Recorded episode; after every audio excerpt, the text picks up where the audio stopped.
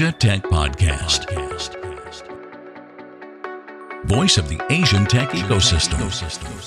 Hi, folks. This is Graham Brown with part three of my Asia Trends report. So, the 50 Asia Trends 2018. And what I'm going to do is I'm going to talk about what are the key trends in 2018 to look out for where Asia really leads the world. In the last two parts, we looked at the ecosystems, we looked at the financing of startups and innovation, we looked at entrepreneurship. Now, I want to look at a key part of the infrastructure, so the physical infrastructure and the digital infrastructure of these ecosystems, and look at how Asia really is leading now. And we can see an example of this if we start at uh, slide 61. So, trend number 37 this is uh, from a recent visit by Jack Ma to the US, where he meets Donald Trump, and he explains to Donald Trump that Alibaba bringing the Tmall platform to the US will create million new jobs in the US over the next five years. And it's interesting. He calls it you know, cross-border e-commerce sales to China. I find this fascinating because until this point, whenever you mention the word border, Trump is talking about a wall, but Alibaba, Jack Ma, is talking about building commerce and connection between these two markets. There's a real difference in attitude. And I think that's where Asia leads compared to the West. I mean, the West has really grown up with this legacy and has its issues, whereas China and Asia is really about looking forward and looking to the future and looking about how they can sort of connect all these markets together. So I think it's a very insightful start as to where Asia leads because Asia isn't really bogged down in history, whereas the West has, unfortunately. You know, rather than build walls, Asia is focused on building bridges. And all that talk about China stealing our jobs, well, here you go is a, a Chinese entrepreneur who's doing exactly the opposite. So let's start by looking at infrastructure, which is really one of the, the key areas where a lot of Westerners who go to Asia for the first time are blown away.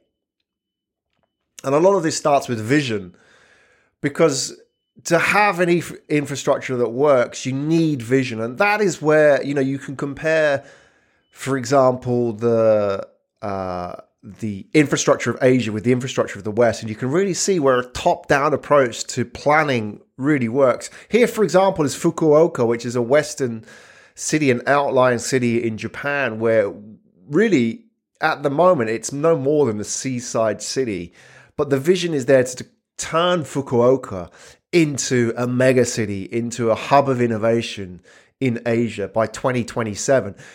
So within 10 years to convert a seaside city into a mega city. Where else in the world do you see those kind of plans take place? You just don't get that. Can you imagine somebody going to a seaside city in the US or the UK or anywhere in Europe and having the same kind of vision? It just wouldn't happen. There's too many component parts. And I guess, in a way, top down planning works because you don't have to ask everybody what they want to do. You just sort of take it on board that you are going to represent the interests of the people. Now, good thing and a bad thing. In many cases, it works to the positive, especially when it comes to these FBI projects, these effing big infrastructure projects, which basically are projects which on a scale which you will not see in the West.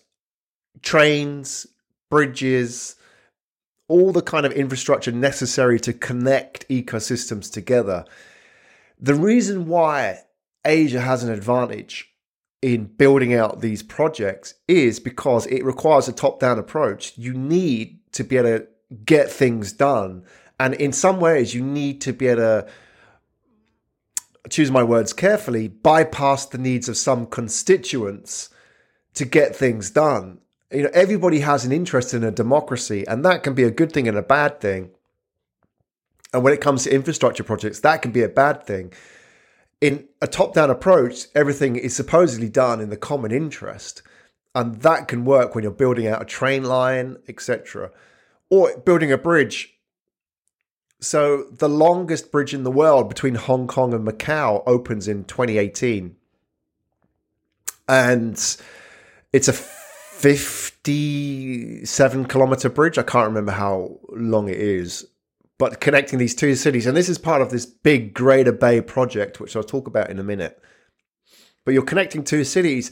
To do this, you have to have A, the top down approach, and B, the capital resources to do this. You have to have a lot of cash to be able to build this and the manpower to build this stuff. You know, thousands and thousands of people will build this bridge and it requires a lot of money. And what you don't want to disrupt this whole process is elections every two or th- three years, changing the the government or the mayor or the executive.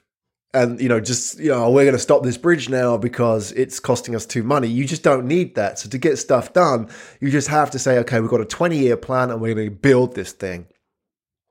In many ways that's why asia is a lot better at getting things done and organizing things. One belt one road is an example of this. One belt one road is an initiative by china to connect the world effectively and make china the hub of that connection. Obviously it's been sold on this old Silk Road myth, mythos. Not necessarily completely true, but you know, in the old days there was a road that connected China with the Western world through northwest China and through Central Asia, through Turkey, Russia, and so on. And the modern era one Belt, One Road is to build upon that, but also to build the maritime routes as well and build out through Southeast Asia. And what One Belt, One Road will do is connect all of Asia with Central Asia and Europe and parts of Africa and really expand the reach of China economically and expand, expand Chinese influence. Obviously, American hawks are a little bit wary about this project because it will give China a lot of power, economic power, and it will create interdependence within these states, which in a way is a good thing because it's building interdependence not through force, but through trade. And it's a very consensual approach to building an economic empire, if you like, rather than building it at the end of a barrel of a gun, which was how we've done it in the West for centuries and centuries. And this project will be uh, a platform to to expedite five thousand billion dollars worth of infrastructure spend. I mean, we haven't seen those levels of infrastructure spent ever. This will be the biggest project ever seen in the world, and Kevin Sneader, who's the chairman of McKinsey Asia, said that One Belt, One Road is a very ambitious project covering about 65% of the world's population. So, two thirds of the world's population, one third of the world's GDP, and a quarter of all the goods and services. So, it's a phenomenal platform, it's a phenomenal infrastructure build out. And it's just happening now. So you can imagine in 20 years how the, the economic landscape of the world and the trade landscape of the world is going to be very different and very much focused on China as the hub of that trade and that wealth. And in a way, everybody will benefit from that. And we're starting to see this now. I mean, if you consider skyscrapers, tall office blocks, tall towers as symbols of wealth, and they have been traditionally, whether you agree with it or not, they've always been symbols of power and wealth in capitalist countries for more or less 100 years starting with for example the uh, you know the famous landmarks in New York like the Empire State Building in Chicago obviously the two towers in New York as well but things are changing what were once the prerogative of America are now appearing everywhere else in the world obviously we have these two towers in the Middle East. But once you go beyond those, the top 10 tallest towers in the world, tallest buildings, seven of them are in Asia. And five of those are in China. One is being built in Jakarta, and one in Seoul, in Korea.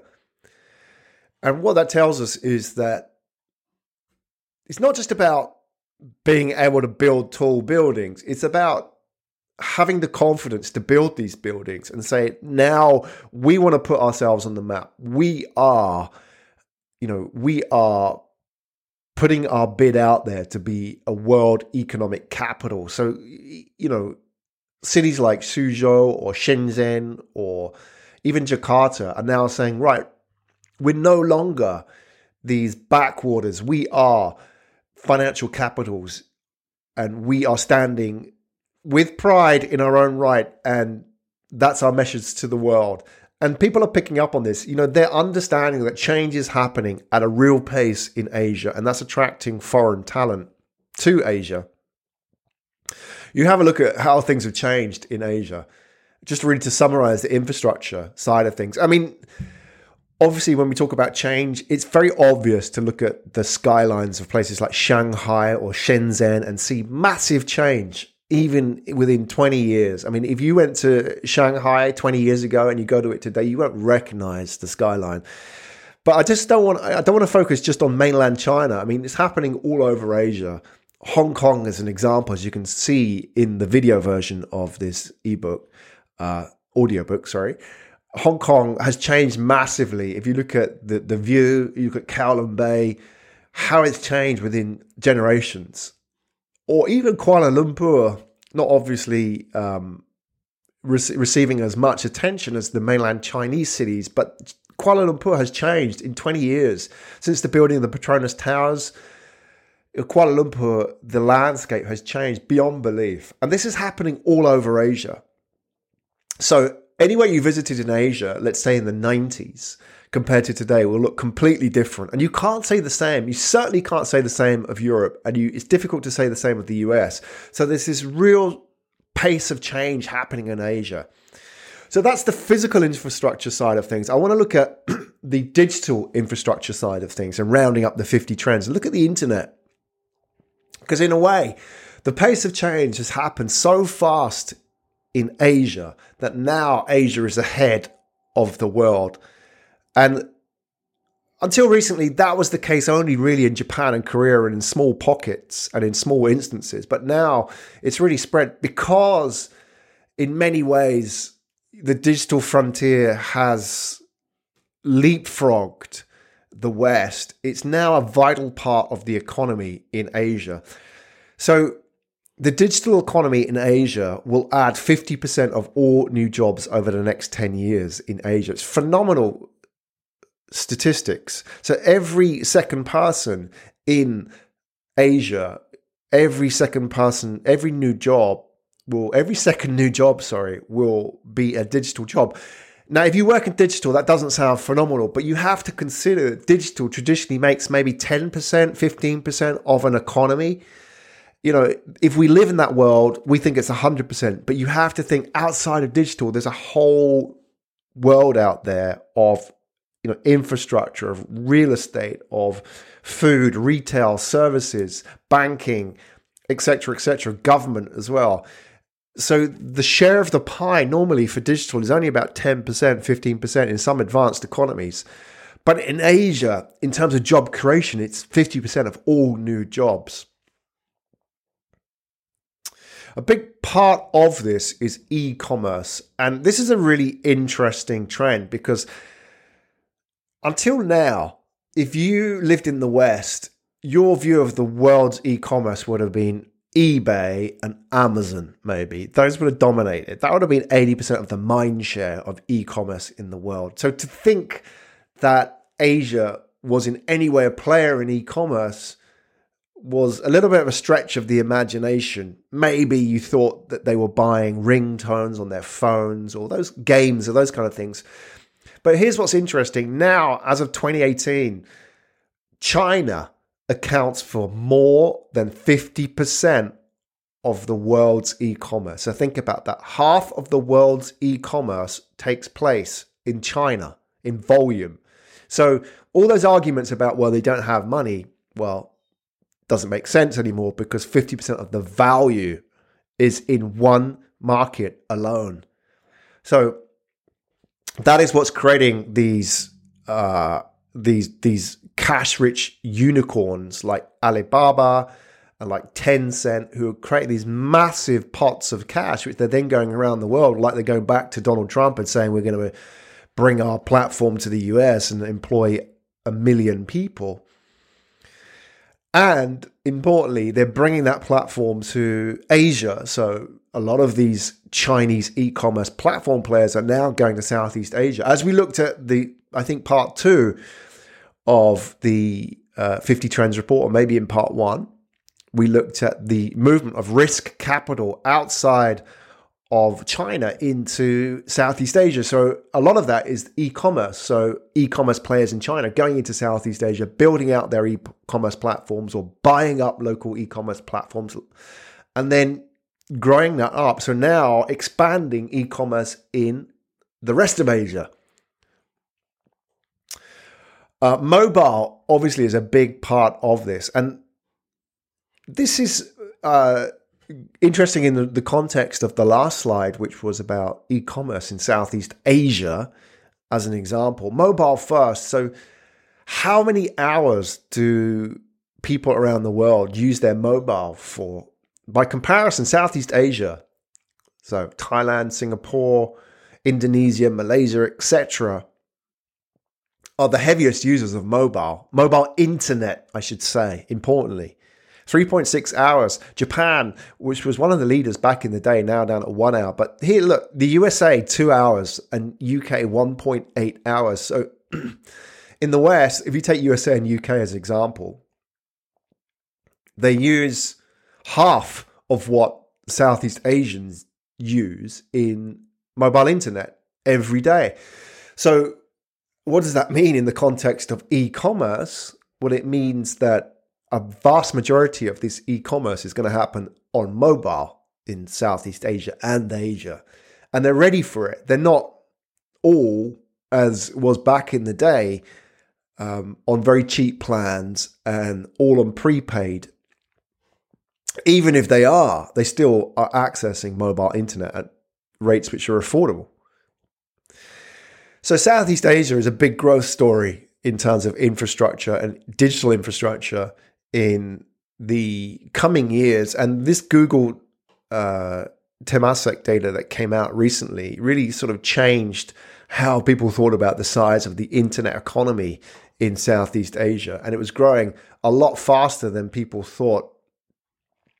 And in this case, the ASEAN, so Southeast Asian economy, will grow from you know a forecast four billion, sorry, four, yeah, four billion dollars in, uh, sorry, these are these are trillion dollars, four trillion dollars in 2018 to nearly six trillion. So there's a lot of there's there's a trillion, two trillion dollars more of wealth creation to happen in Southeast Asia over the next five years. Um, some more stats, just rounding up about the digital economy the more stats about Asia, and this is obscured um, unfortunately by the the image here, but let me explain it to you.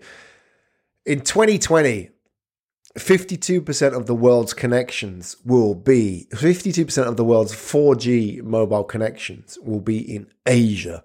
So infrastructure wise, digital economy wise, mobile wise, Asia leads the world. You know, Asia is no longer this place where people are all on, you know, prepaid plans or spending very little a day. Even though economically they may be spending less, they have access to the technology and they're using it far more than we are in the West. And that is a very important indicator, lead indicator for the growth of e commerce globally and in Asia. And just to leave you with two sort of very interesting stats online video, and I want to end with one stat from e commerce. So, online video in China is a real growth market, and particularly streaming.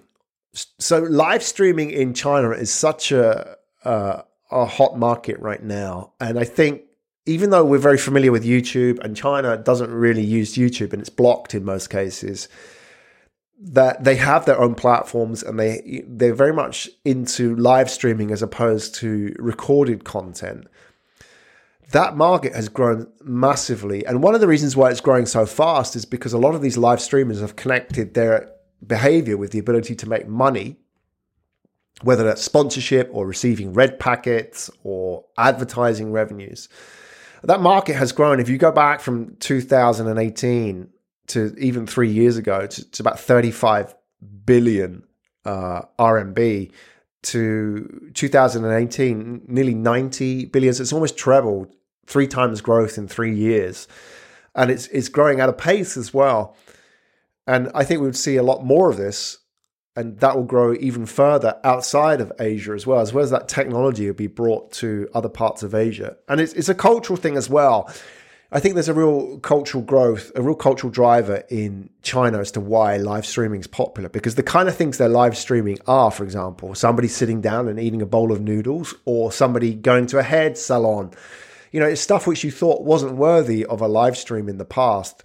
But really, what it is, is we've got a whole generation of Chinese people growing up who don't have siblings, who spend most of their time working, who don't have a lot of friends and social connection, who live away from their family and they're using this live streaming to connect with each other.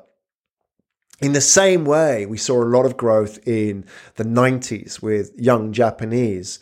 Similar kind of input drivers culturally. A lot of, you know, Japanese uh, kids, teenagers who grew up in small families, not a lot of exposure to their parents, not a lot of friends at school, spent most of their time working or going to, you know, the the kumon, the the after hours study classes who would then use mobile as a way to connect in a world which for them was very disconnected socially. And the same is happening really with online video in China is that online video is becoming the de facto way of connecting with peers in a world which is very disconnected. Now, this whole idea about young people being this very connected generation is very untrue. They're the most disconnected generation of all, especially in Asia. And that's why they're turning to video as a way of rebalancing that lack of social connection in their lives. And online video and streaming in China is really at the tip of the spear of that trend. And I think we'll see that spread to the rest of Asia in coming years. And just rounding up, just one stat to leave with you from Alibaba, talking about digital infrastructure and how Asia really is ahead of the rest of the world on one day, 11 11, which is called Singles Day in China, which is not really any more about singles, but everybody takes part. Alibaba, the e commerce platform, sold in one day $25.386 billion worth of commerce. And in most of it, I think all of it wasn't its own. It was just a platform selling other people's stuff. It was just taking the payments and, like eBay, marketing the goods. That was in one day, 25 billion. And I believe at peak, in one second, uh, at the the peak of transactions in one second, they did 325,000 transactions.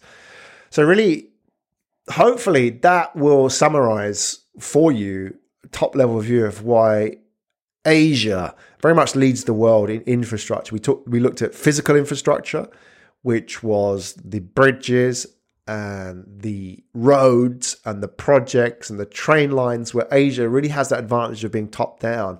And now the digital infrastructure where you have a whole generation of people who are have access to the most advanced technology services 4G um, e-commerce, and they have the social drive to make this work. That sense of loneliness, if you like, which makes the need to make these social services work more than just a nice to have, as it may be in other countries. It's a must have and a key part of their their their social makeup as people. And that's why I believe Asia really will continue to lead the world, at least in the next generation, because it has both the the ability to get things done and the need to make them happen. That is my summary of part three of the 50 Trends 2018 report from me, Graham Brown at Asia Tech Research. And you can get this report for free at asiatechresearch.com, as well as all my other reports on the Asian tech ecosystem. Thank you very much for listening or watching. I look forward to your comments and feedbacks. You can connect with me at LinkedIn, details in the video or on my site.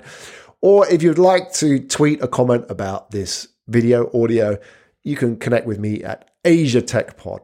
You've been listening to Asia Tech Podcast. Find out more at atp.show.